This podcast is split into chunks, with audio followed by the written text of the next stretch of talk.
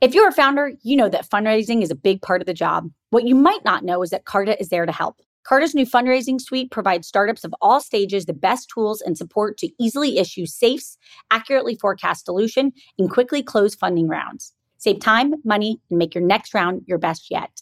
To learn more or to get started, go to carta.com forward slash fundraise. That's carta.com forward slash fundraise.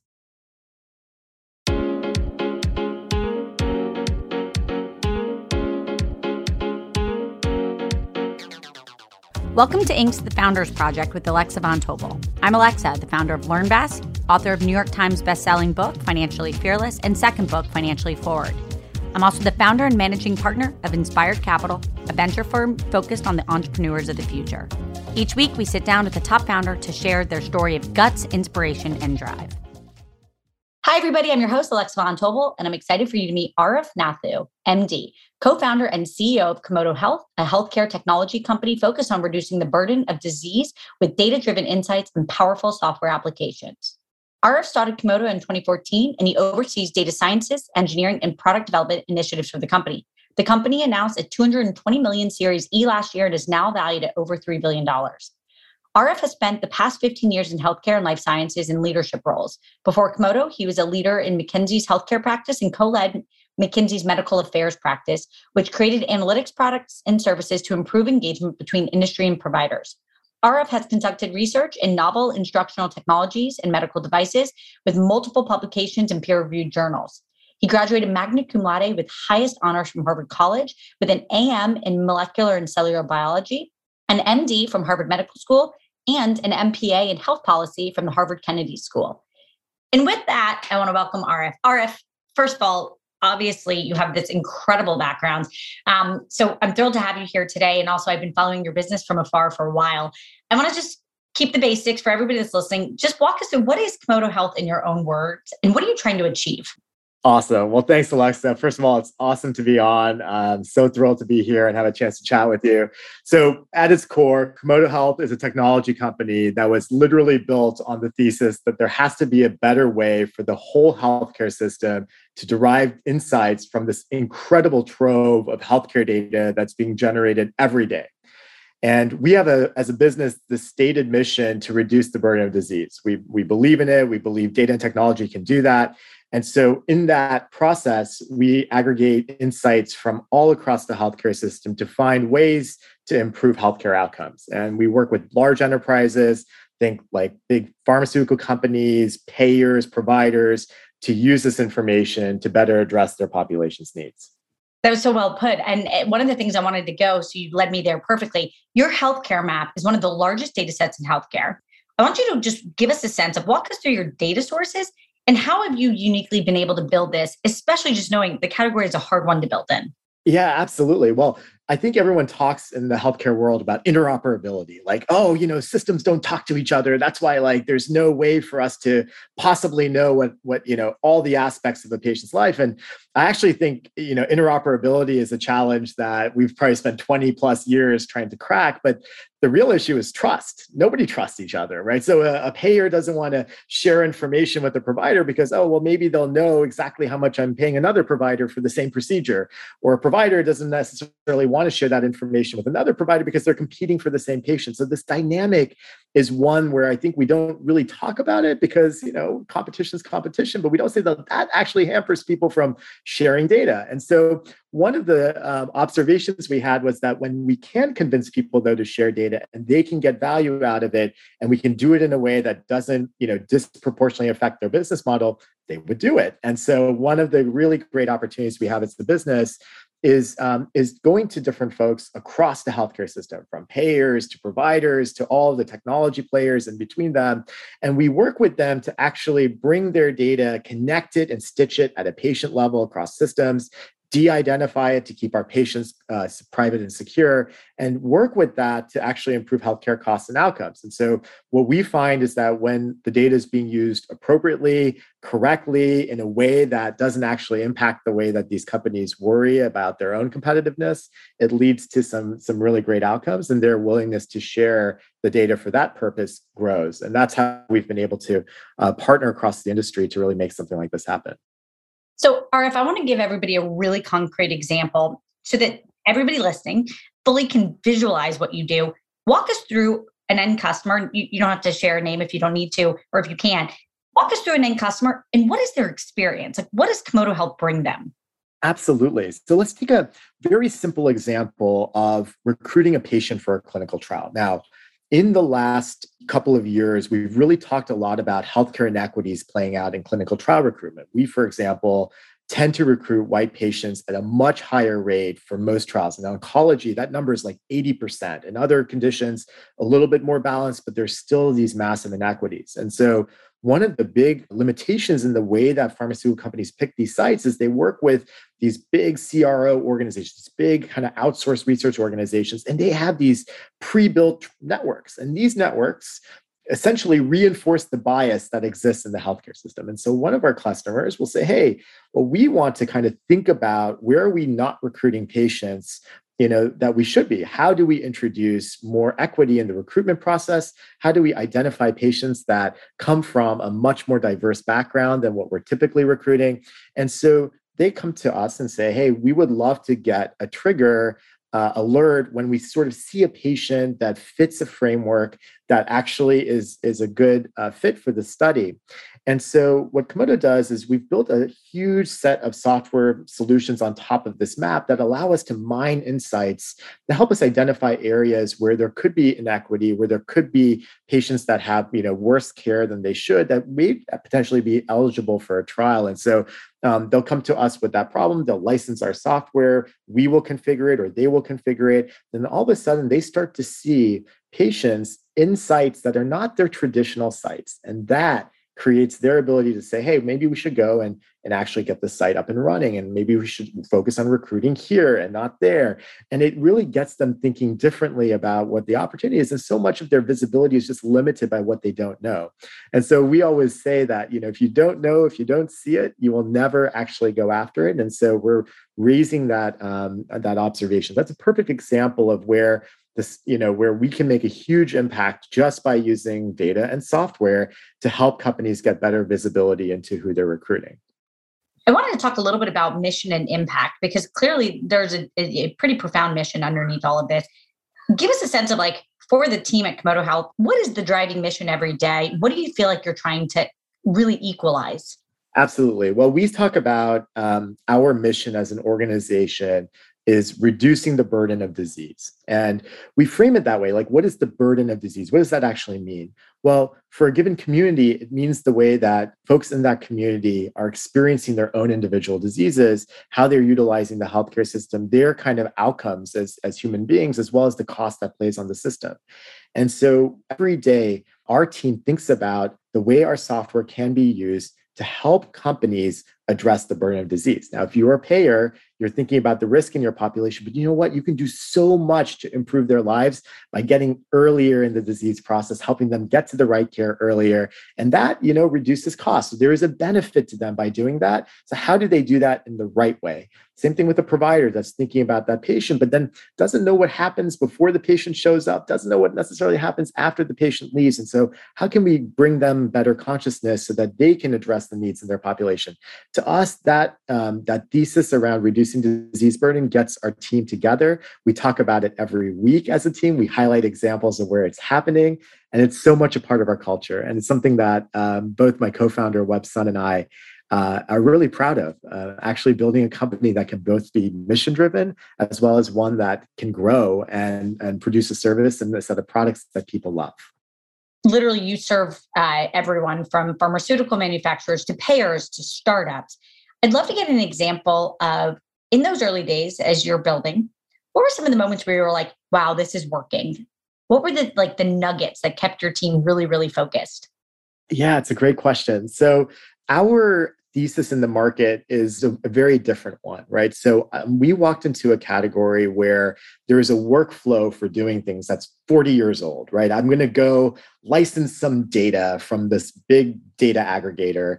I'm going to throw it to an analyst. An analyst is going to, you know, build a spreadsheet and run all these analytics, maybe in SAS or in Excel, and I'm going to get some result. I'm going to throw it onto a PowerPoint slide and I'm going to send it to a business user, and they're going to say okay, great, we should go and make this change, or we should go add this clinical trial site. And that's it. And so by the time the decision maker gets that insight, it's months old and it's, you know, inaccurate because nobody knows where the data came from. It just it's random data. And so there's this whole um, ecosystem that we discovered that if we could just re- re- like rip and replace that whole thing with software, uh, we would transform a way of working and we would also set a foundation for doing things in a kind of a technology forward way that could lead to better outcomes. And so uh, when we launched our product, our first product called Aperture in 2015, and I remember the first customer picking it up and using it, and the UI was terrible. Like I, I wouldn't wish this UI on on anyone. I look at it now, I almost cry. Um, but it was so it was so foundational though to the thesis, which is that I can serve up in an application an insight derived from real-time data on patients that is both you know protects privacy and as well creates this insane amount of insight into what they're experiencing in the healthcare system and when we saw like our first like beta clients like using it they were like blown away. And they would you know click through and they would find this and this and they were like oh i could search this kind of concept here and this is so different than how i would normally address this question. And it was just seeing uh, them react to that application that I don't know, it got us uh, really believing that we could do this at scale. We could answer really basic questions about patient populations at scale and do it in a way that um, was very genuine, very honest, and as well um, something that made a difference. And so I, I remember those early days, and I think um, it inspired us to continue to build this thesis out, you know, going from one set of problems to another set of problems to another set of problems, simply because we saw what it could do for for the average uh, user who really did not have this kind of insight before we were able to serve it out. Alexa here. Not only do I get the opportunity to speak with all types of founders on For Starters, but I'm a repeat founder myself. We all know how vital fundraising is to a startup. Carta knows this too. That's why they had founders in mind when they created their fundraising suite, providing tools and support to take the friction out of fundraising. They save founders time and money, allowing you to focus on your goals, not the admin work needed to close a round. From simply issuing safes to quickly receiving funds, Carta Fundraising Suite helps their cap table customers raise a better fundraising round. To learn more or to get started, go to carta.com forward slash fundraise. That's carta.com forward slash fundraise. Arif, you know, one of the things I find pretty special about what you're building is you obviously started it back in 2014. And then you fast forward six years, COVID happened. And in so many ways, almost, I, I think, really gave you a unique moment to really prove some of the value that that you'd been building towards and, and probably in some ways was a really big unlock can you give us a sense um, from you know your unique perch at komodo what did your data set reveal about COVID's impact? What sort of shifts did you see in healthcare or healthcare delivery, like the uptick in telemedicine, that you think will stick? Okay, great. So it was incredible to see how fast healthcare was changing. We were tracking this in real time early in the pandemic, March, April, May, seeing that transition in the early 2020 uh, frame. And what was happening was was uh, three basic things. Number one, people stopped going in for anything that was just not essential, right? So the utilization of the healthcare system massively dropped. You were not going to see your doctor for just normal routine screening. So you were thinking, okay, well, wow, there's going to be this massive delay in diagnosis because nobody's going in for things that we have guidelines around to help, um, you know, ensure that folks are being screened at the right time.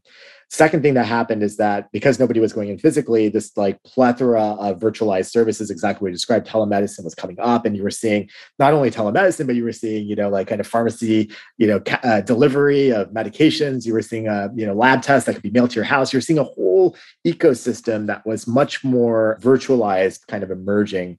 And then finally, you were seeing this real big struggle with providers to adapt to this new world. And that has led to you know a, a many hospitals and systems shutting down which were just going to create many more problems downstream but you were having you're seeing the struggles of providers every day. And so we could see that in our data. You could almost predict where you know disease burden would be disproportionately high based on utilization patterns. You could understand where delay in diagnosis was going to disproportionately affect populations. You were going to see you could see you know institutions that you could almost predict would, would suffer um, too much under the way that COVID was going based on the kinds of procedures and, and visits they were no longer seeing. And so all of that created this huge watershed moment for us to be able to use data at scale to actually answer very fundamental questions about the system we tracked a lot of this. We predicted these things would happen. We're seeing them starting to happen now as we're seeing patients coming back into the system, but yet coming in with later stage disease. And so that really has opened our eyes to the power of data to, to actually help give us visibility into something that um, we will now understand and, and be able to predict. If I think about what sticks, I think this is a, a huge moment for us as a like as a as a country and as a world um, to rethink the way that we utilize healthcare. I actually believe that um, the evolution of healthcare in the future is one that is uh, fully centered around the patient, and uh, that consumerization vision we've had for like 20 years in healthcare is coming to life. I can. Yay. Yeah, I mean, it's like what we talk about. You can procure any service on an app. You can get your drugs sent to your house. You can get lab tests sent to your house. You can have DME medical equipment set up in your house and have a nurse come to your house. Like all of that entire kind of uh, stack is being fully virtualized. And it's really exciting for patients because it gives them choice and control in a much better way. We're seeing payers start to be more open to that, provided that they can see the offset and other service utilization, which I think they will come to, to realize and respect. Um, so I believe that sticks. Um, I think what changes is obviously the, the hospital as a, you know, for emergent cases, the way surgery is performed. I mean, those are larger scale shifts as we think about the future. That won't change anytime soon. But I do believe that for a lot of conditions, we're experiencing something completely different. I want you to just stick in this fast forward, call it five to 10 years. Give me a sense of one or two other things that maybe isn't, you know, totally under uh, Komodo Health's, you know, uh, uh, purview, but things that are happening in the future of health that just like get you out of bed in the morning and get you excited. And I ask this because it's it's really inspiring for the rest of us from afar um, to think about just what is going to come out of just this rough moment of COVID is just a wild amount of innovation. So tell us what the future could look like in in in, in the future of health otherwise yeah, I mean, we're, we're seeing so much evolution in the way that companies are using data and technology to get better at, at how they perform. So, a couple of the things that that hide behind the surface and we think about you know the value of uh, ai and machine learning in healthcare and we you know we, we, we use those terms we bandy them about you know a lot because we're expecting this like uh, incredible thing that uh, will will predict something for us that we can't really explain. What i actually see happening is the role of data and technology to drive a lot more and deeper understanding of where patients and communities of need are. So, as we've gotten more conscious about healthcare inequities, I actually believe the systems are now in place to bring a lot more of the patient's um, social engagement together with healthcare data to create a better experience for them. And there's so much money being poured into this and so much excitement about the way we can use technology to improve equity that it's going to work. And it's going to work because not only are communities being engaged in the right way, but we're actually using data to drive change at scale. We're actually able to compare outcomes across communities and say, we're not really happy with life expectancy here or access to great healthcare here and we can do something about that. And here's what we can do based on the needs of that community. I think that comes to life um, I, I, believe that a lot of the the change and, and the companies that are are working in this space and social care and being able to think and rethink the way that they do community engagement are, are really going to see their theses play out in a very positive way. And there's a there's a huge data uh, aspect to that that we we fit into but this is a broader i think secular trend for how we think about uh, reducing the inequity in the system. Another area that I get um, very excited about is in the line of like decentralizing care and really returning capability to the patient. Um, I see as we've had a proliferation of new apps and app experiences and user experiences, we think about like what does a seamless experience for the patient and the user look like? Right now, it's like 50 different apps that I would use. I'm using one for my mental health. I'm going to use one for this pharmacy thing. My my payers can make me log into this thing, and and it's like we have like I don't know 20 or 30 health apps on our our phone. I mean, I think that's the problem. And so one of the really uh, great things that will come out of all of this is our ability to make that experience simpler um, and I'm really looking forward to that because that creates engagement by the consumer to be able to choose what they want to do and do it in the right way. So I think that's the change is happening. It's not here yet. Let me just be honest. We still have 20 apps. We still don't know what half of them do. Everyone wants you to log into everything individually, and it's a pain. Uh, but that kind of goes away as we we see innovation in that space. Last year alone, you hired nearly 400 people, and you are scaling in hypergrowth through COVID, through remote world, which is really really hard on any founder give us just a sense of like anything you swear by, anything you're learning, pay it forward to everybody that's listening that are that are other founders about what you've learned. Yeah, so it is um, we've hired more people in the last year than we hired in the first seven years. Actually, twice as many as we hired in the first seven years of Komodo. And so, um, entering this mode has just taught me a lot about life and uh, how to think about scale businesses. But um, a couple lessons for me that have really resonated. Number one is that your success is really gated by having an outstanding team and uh, we have had like this incredible talent acquisition team, this incredible people team, and they create um, this amazing dynamic experience for our dragons from whenever they meet us for the first time through their time at Komodo. And that is uh, so powerful for us. But that was built over the course of two years of experiments that some of which worked, some of which failed, and finding your footing and how you actually do that well. Every company is different, uh, but you have to take the time to innovate your process. You have to take the time to change a few things, try a few things out, know that nothing's always going to work. And if you're an experimentalist like that and you have a great team that really understands what to do to bring that together, you can you can go far. And then the second thing is that we have it, this whole experience has changed my view around uh, remote and hybrid work and so on and so forth. We used to be a company that had a very strong belief in office centricity and office culture. We still do, but how do you make that successful in a in a remote first or a hybrid first environment? And so finding a way to meet every single one of our team members where they're at in the way that they want to work in the way that they choose to work uh, and making it possible for them to be successful here that has created a lot of innovation on our end for how we you know deliver the best experience for them and so i think uh, as a leader it has helped me see other ways of doing things that i didn't think were possible and find ways for us to be super successful at a time when you know you could say well that's going to be really hard for them and i think that's really where uh, the, the, the, the companies that are able to kind of navigate through that and find a great way of working reach the kind of success that they want to see for themselves. I love that. I want to transition to a little bit about you. Did you always know you were an entrepreneur? You know, you literally graduated magna cum laude, highest honors from Harvard. You got an MD from Harvard Medical School. You got an MPA in health policy from Harvard Kennedy School. You're clearly a wildly hardworking person. Was being an entrepreneur obvious to you? Uh, not at all. I thought I was in the corporate world for my whole life, and uh, it's fascinating thing. I, you know, I left medicine. I finished medical school, and I decided that I was so fascinated by the intersection of technology and, and healthcare. And actually, I'm living a thesis that I had, you know, back in 2005 when I was fresh out of med school, thinking about what was possible.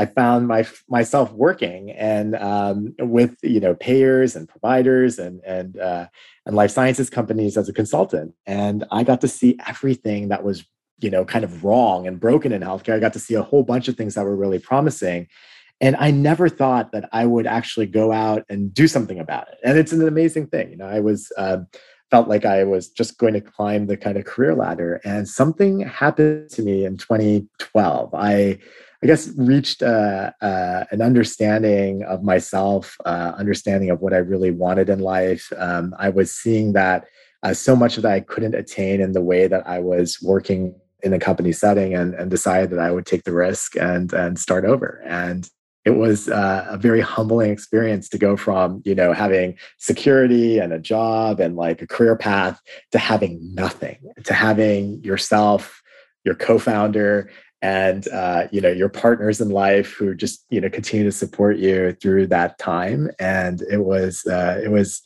uh, a, a, huge testament to like the power of you know belief that you have in things i think it's within all of us to do that but i had to have that to become an entrepreneur so yeah no i was never planning to be an entrepreneur i thought i'd make a terrible entrepreneur i hated risk uh yeah like not a crazy person and so um yeah that that's where i found myself I love that this is a hard no.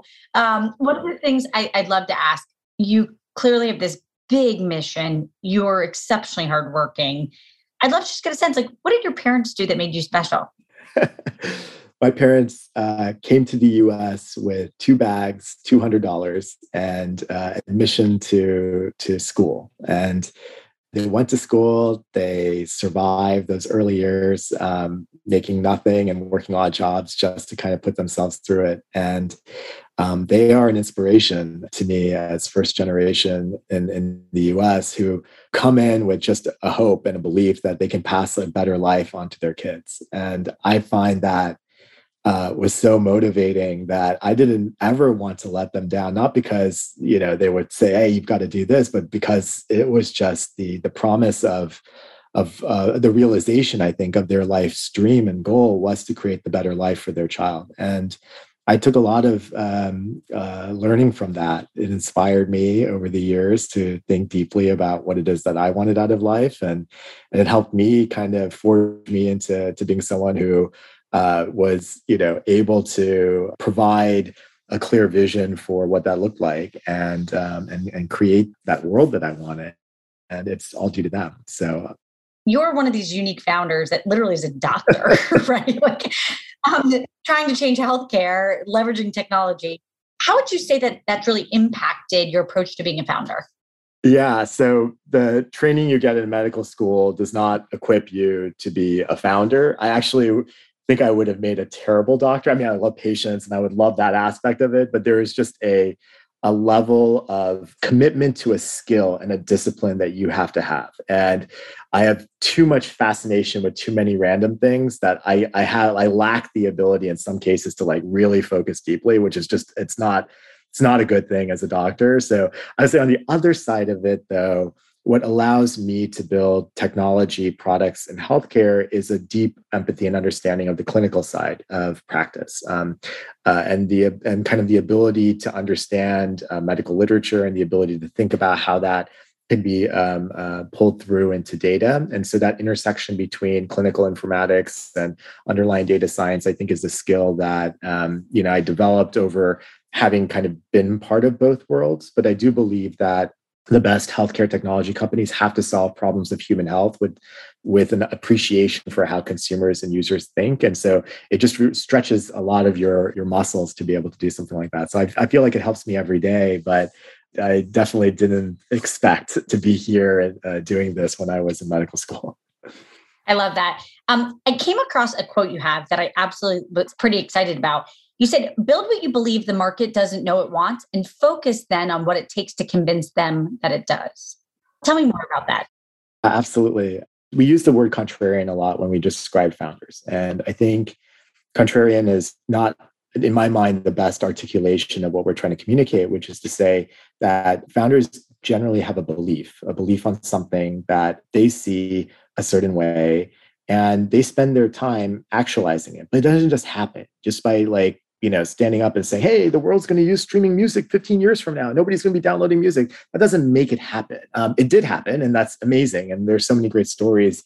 But I mean, 2005, you told me that I would have laughed at you. And that's the point. The point is then, how do you create a business model that actually works? And how do you bring how you delight users in a way that gets them to use it. And then, then how do you change hearts and minds through the work that you do? And i think that notion of convincing someone is what you know you have to do in sales it's what you have to do in, in everything in life. Uh, it's when i negotiate with my partner for like how we're going to do something or what we're going to do on the weekend that requires like convincing someone to do something that they're not necessarily excited about. And so um, that whole notion of taking your thesis, but then doing the hard work to actually bring it to life, I think that's the thing that I love to convey to, to folks who are on that journey, just because um, it's what's allowed us to push a contrarian thesis to market, but then we've had to spend so much time educating and working with users to get them excited about software as an alternative to what they're used to. Okay, I'm moving to the quick fire round. Last, just two questions on you. What is the question you like to ask people to really get to know them when you're interviewing them for Komodo? It's a good question. So, um, I, I love asking, it's kind of a weird one. I, I love asking uh, people to imagine uh, a future version of themselves and like give their like younger self one piece of advice. Uh, and then I love that to hear uh, what they did with it over the years uh, that they got it in this theoretical world problem that I've given them. But it gives me such insight on you know something that they you know wish they were, uh, were aware of, and it actually uh, helping them to think about how they actualize it. It to me teaches uh, a lot about how people think. I love it. Biggest pinch me moment to date at Komodo, where you literally just your co-founder came home to your partner and literally said, I can't believe this happened. What was it? we were at Komodo Week in 2020, uh, which is a, annually we get the whole team together for one week, and it's a chance for all of us to really get excited and aligned on the year and to celebrate our mission and our culture and our values. Um, 2020, right before the pandemic, we had Komodo Week, which we have not had since then in two years, and and there was this moment where Web and I were on stage, and I looked across and I see 200 people in the audience, and we're like, "Wow, we built this. We brought this incredible group of people together." Uh, and it was just this. Uh, I can't. I can't believe that we are here. And of course, now we are like four times as big. But so, so it's like the world just keeps moving. But it, in that moment, I I couldn't uh, imagine I would have been there. I love that. Arif, um, first of all, this has been such a pleasure. Um, thank you so much for joining us today. Everybody out there, if you haven't already checked it out, uh, please head to komodohealth.com and you can join us next week for Inc. the Founders Project with Alexa Von Tobel. Arif, we are rooting for you. You're so badass. This is so much fun. Thank you so much for your time today. Thanks, Alexa. Really appreciate it.